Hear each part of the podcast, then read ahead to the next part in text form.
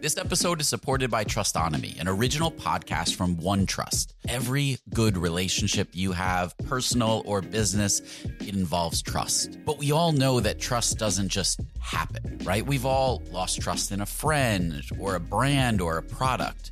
Trustonomy is a new podcast that looks at true stories from the past to understand how trust works and what makes it stronger and how to rebuild it when it's broken. Now, you know, I'm a sucker for a good podcast that weaves historical stories and relates it to what's happening today. So I thoroughly enjoyed this Trustonomy episode and recommend that you check that out as well. Search for Trustonomy in your podcast player. We'll also include a link in the show notes.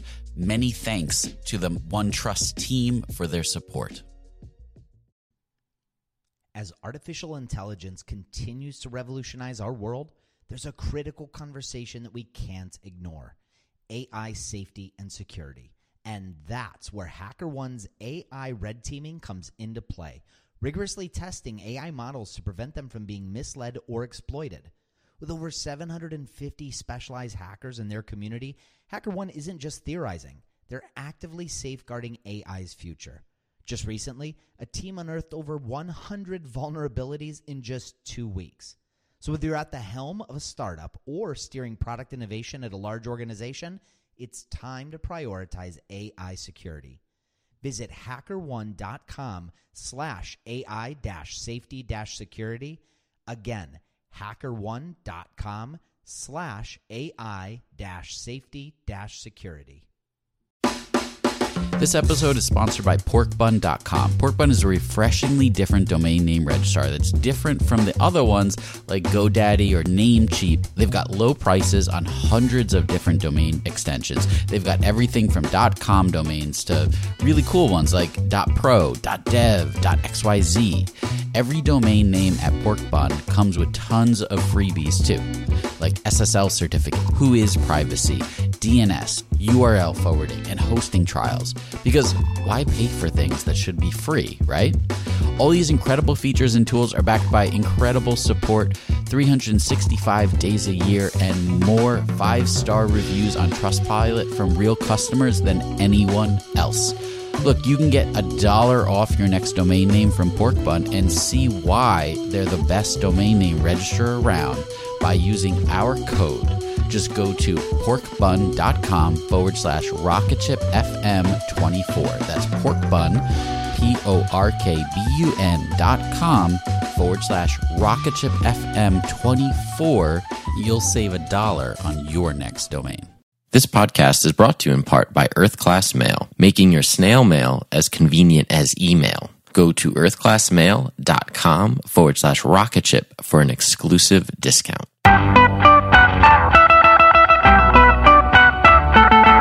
Welcome to the Rocket Ship Podcast. I'm Matt Goldman.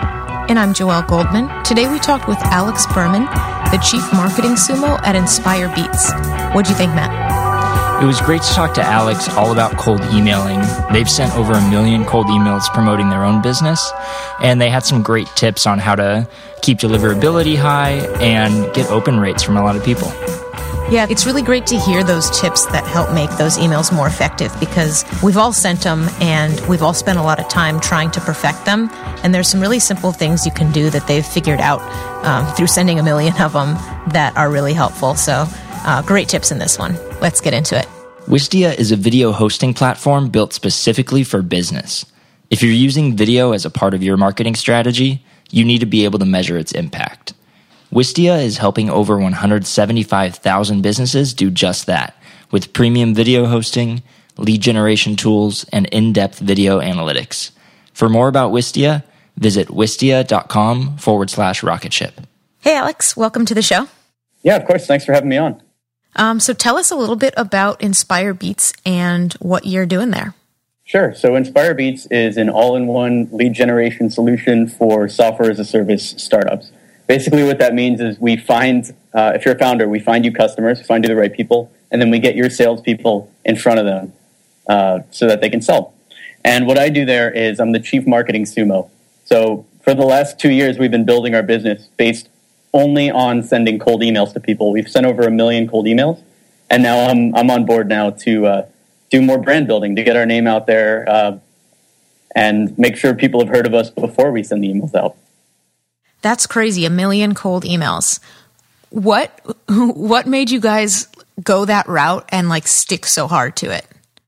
Well, we've always believed in doing doing your core skill set to build a business, right? InspireBeats sends cold emails. That's what we do. We lead gen and, and we send emails. So if we weren't using that to build our own business, it would feel a little forced. Uh, you see it a lot in, in services industries, like marketing companies that sell pay per click and don't do pay per click to build their business. Like we didn't want to be another company that did something like that. So, how do you guys generate leads for such different types of companies? Because it seems like the approach would you know be different for everybody. Yeah, of course. So you're, you're right. the The approach is different for everybody, but that's something that we really pride ourselves on uh, nerding about how to find the certain uh, indicators that'll point you in the right direction, like that'll prove that somebody wants your service. Uh, for instance, if let's say someone is a web development company and they want to find web development clients, you can use a free tool uh, like builtwith.com uh, to search sites that are using WordPress and find all the sites that are using WordPress and then be able to pitch them on, on your service to see if, if they want a custom website instead. Uh, we have another client who um, only wants to do uh, sales to conferences. So we're able to scrape conferences and basically find organizers uh, and find their contact information so that this client can then reach out to those conferences. And what's the process look like for getting contact information once you identify a good, for example, conference or business that you want to go after? How do you find it when it's not on the website? Yeah, of course. Okay, so there are a bunch of good guides online uh, for how to guess an email address, but I'll just break it down right now. Um, there are a bunch of free tools you can use. One that used to work really well is Rapportive. You still might be able to get some luck out of it. Um, otherwise, Gmail has a built in thing now. Uh, if you go into labs, you can find it. Um, but basically, guessing is, is the easiest way to find an email address. So let's say somebody is working at a startup, um, particularly if the company is under 25 employees, all you have to do is uh, most of the time the email is just first name at domain.com. But otherwise, you can just break it down. Like, what, what could their emails be, right? It's either, like, if you're targeting Google, Sergey Brin, it's either going to be sergey.brin at google.com, sbrin at google.com, uh, Sergey at Google. So you use a tool like Rapportive, list out all of the different iterations you can think of, highlight each one, and one of those iterations, uh, you'll know it's correct because in your tool, it's going to show you uh, social media profiles for the right email address. And for all the other email addresses, it won't have any profile. And that's a really easy way to do it, just guessing. And how do you know who to go after at the company? So it really depends on who your decision maker is. Uh, if you're if you're a SaaS company, um, you usually have a really good idea of who who you're um, who you should go after. For instance, um, but sometimes it's surprising. For instance, in a 25 person company, it's usually still the founder that has all the power, right? So you can try all you want going after. Let's say you're selling a tool to, uh, you know, uh, the tech team. You can try all you want going after the CTO or the um, the tech directors, but really the decision maker is going to be the going to be the uh, the founder. So most of the time for startups, it's just targeting the founder. Otherwise, if you're going after a huge enterprise company, it takes a little bit more research because you have to find exactly which vertical in the enterprise company you want to go after and break down who the decision maker is in there. Uh, but for those, uh, LinkedIn works surprisingly well. So, are you guys would you say that you're more of a product or a service or some kind of hybrid? Because it sounds like there's a mix of scraping that's going on and then just kind of human powered guessing and trial and error. Yeah. So, right at the very beginning, like when we first started, uh, InspireBeats was pure SaaS. It was just a tool that we would send people and be like, use this, get, get all the leads you want. And we were having trouble fi- uh, selling it. And the reason was because every client we would do a demo of the tool just wanted us to send them the lead. So we pivoted to like a, it's a service, productized service is, is what it's called, where basically we have the tool and then we combine it with a bunch of manual stuff on the back end to find the right leads. And then what about um, approaching people once you have the lead? So you guys have done over a million cold emails. You've learned a lot during that time, I'm sure. Um, what kind of tips can you give on getting someone to actually read what you send them? Yeah. Um, so we actually learned a, a bunch sending these million cold emails because we failed a lot at first. Um, and the biggest win, if you're just going to do one thing different in your cold emails, uh, is make sure you have a solid subject line.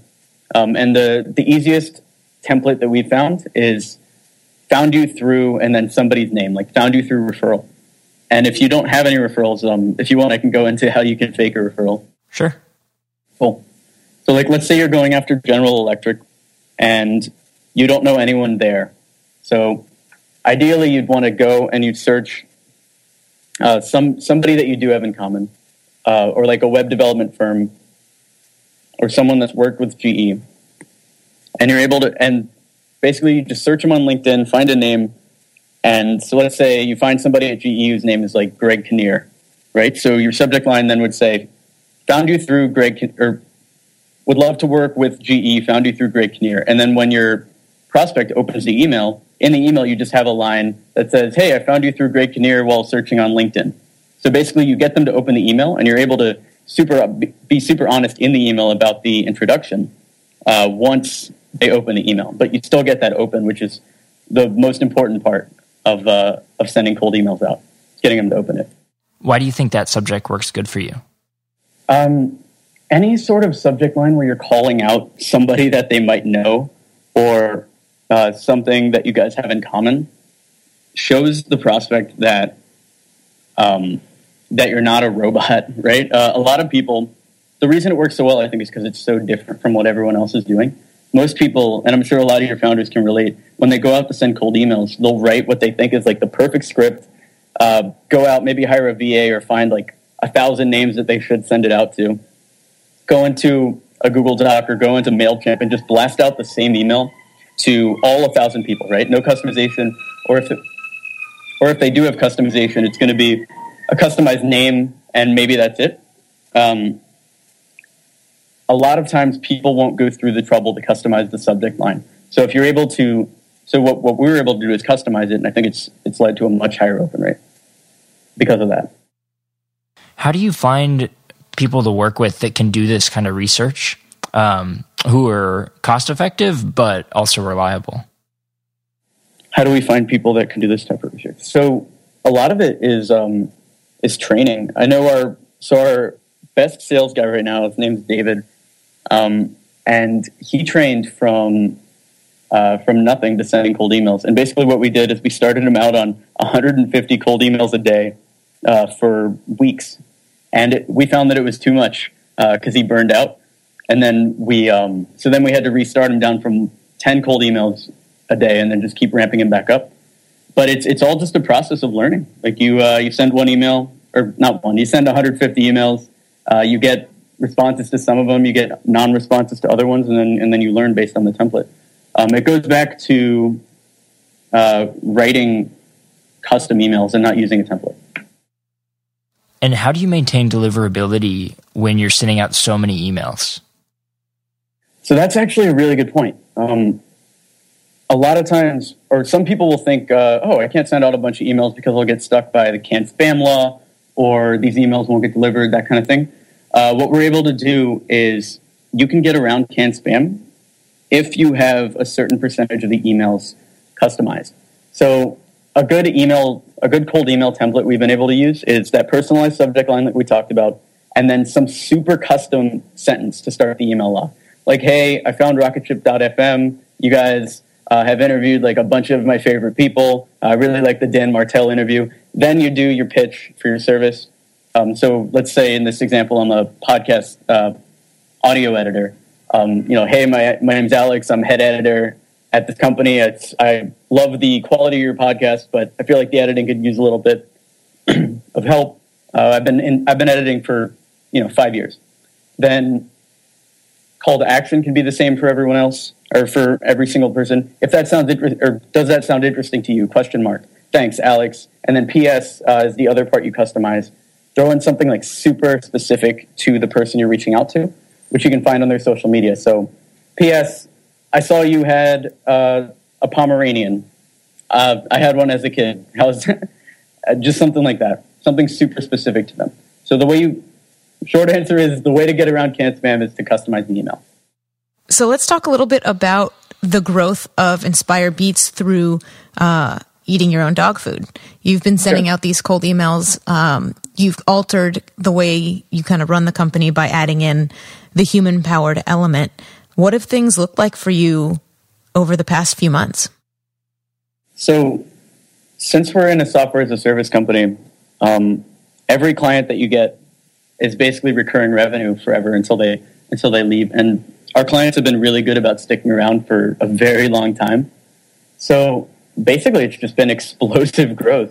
Uh, we have our guy David uh, sending out 150 cold emails every single day, um, and we're seeing about a two to three percent uh, appointment book rate, which is a similar book rate that we get for all of our clients. So you can kind of extrapolate from that how um, how the growth's been. That's an interesting point. What? How would you benchmark a good open rate on on your outreach efforts? So I wouldn't benchmark a good open rate. I wouldn't benchmark a good um, reply rate either. The only number that really matters is how many of your emails end up with an appointment on the calendar. Uh, so two to three percent is a good one to go for. Um, if you customize your your subject line, you should see open rates around 30, 40 percent, maybe higher, and then um, a response rate of you know twenty percent would be amazing. Uh, but a positive response rate in an appointment book of two to three percent is a good benchmark. Cool. So you guys have been hitting that. We've been hitting that. We've been doing a little bit better for us than that, and then we've been hitting that for almost every single one of our clients. Also, That's awesome. And what kind of um, clients are you mainly working with? Like, do you have a an industry where you see this working really, really well?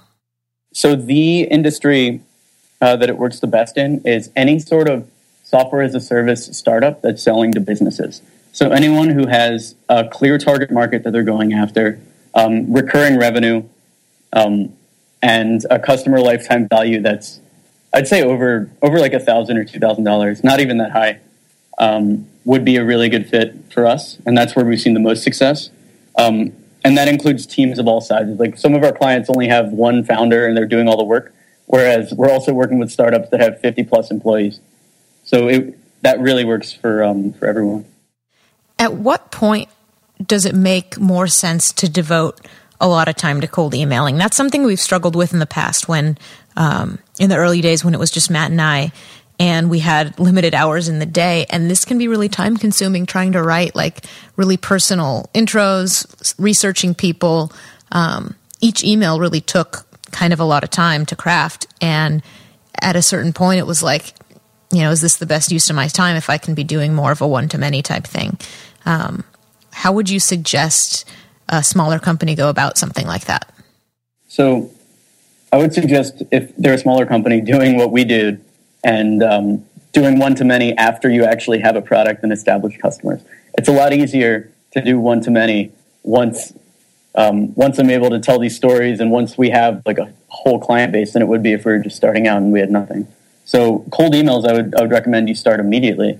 Um, for you guys, when it when it's a time thing, if you have more time like it, it, I know there were so many like pulls on your time, right? Like you could do Facebook ads, you could do um, SEO, like all of this stuff, content marketing.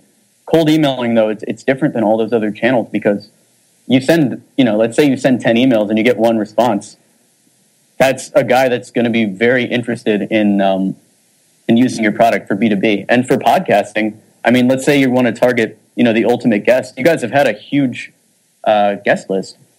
Um, you know, so you know how it is. You get one big name guest, and they all just roll right in. So for those guests, it's worth spending like an hour or two, you know, a, an hour or two just drafting the perfect email. Yeah, totally. So if you look at your um, breakdown now of the company's outreach efforts, what percentage is cold emails versus um, some other outlets? So surprisingly, uh, especially over like the last six or seven months, as the word started to get out there a little bit, referral traffic has has shot up. We're getting a bunch of inbounds now. Um, we get upwards of twenty or more inbound emails a day, which is insane for a company of our size. That's Um, awesome. Yeah, but outbound is still cranking. I think we've we've done it really well. Um, Wilson Pang's the founder, uh, who you, you guys know him. Yeah, um, yeah, I know Wilson. Yeah.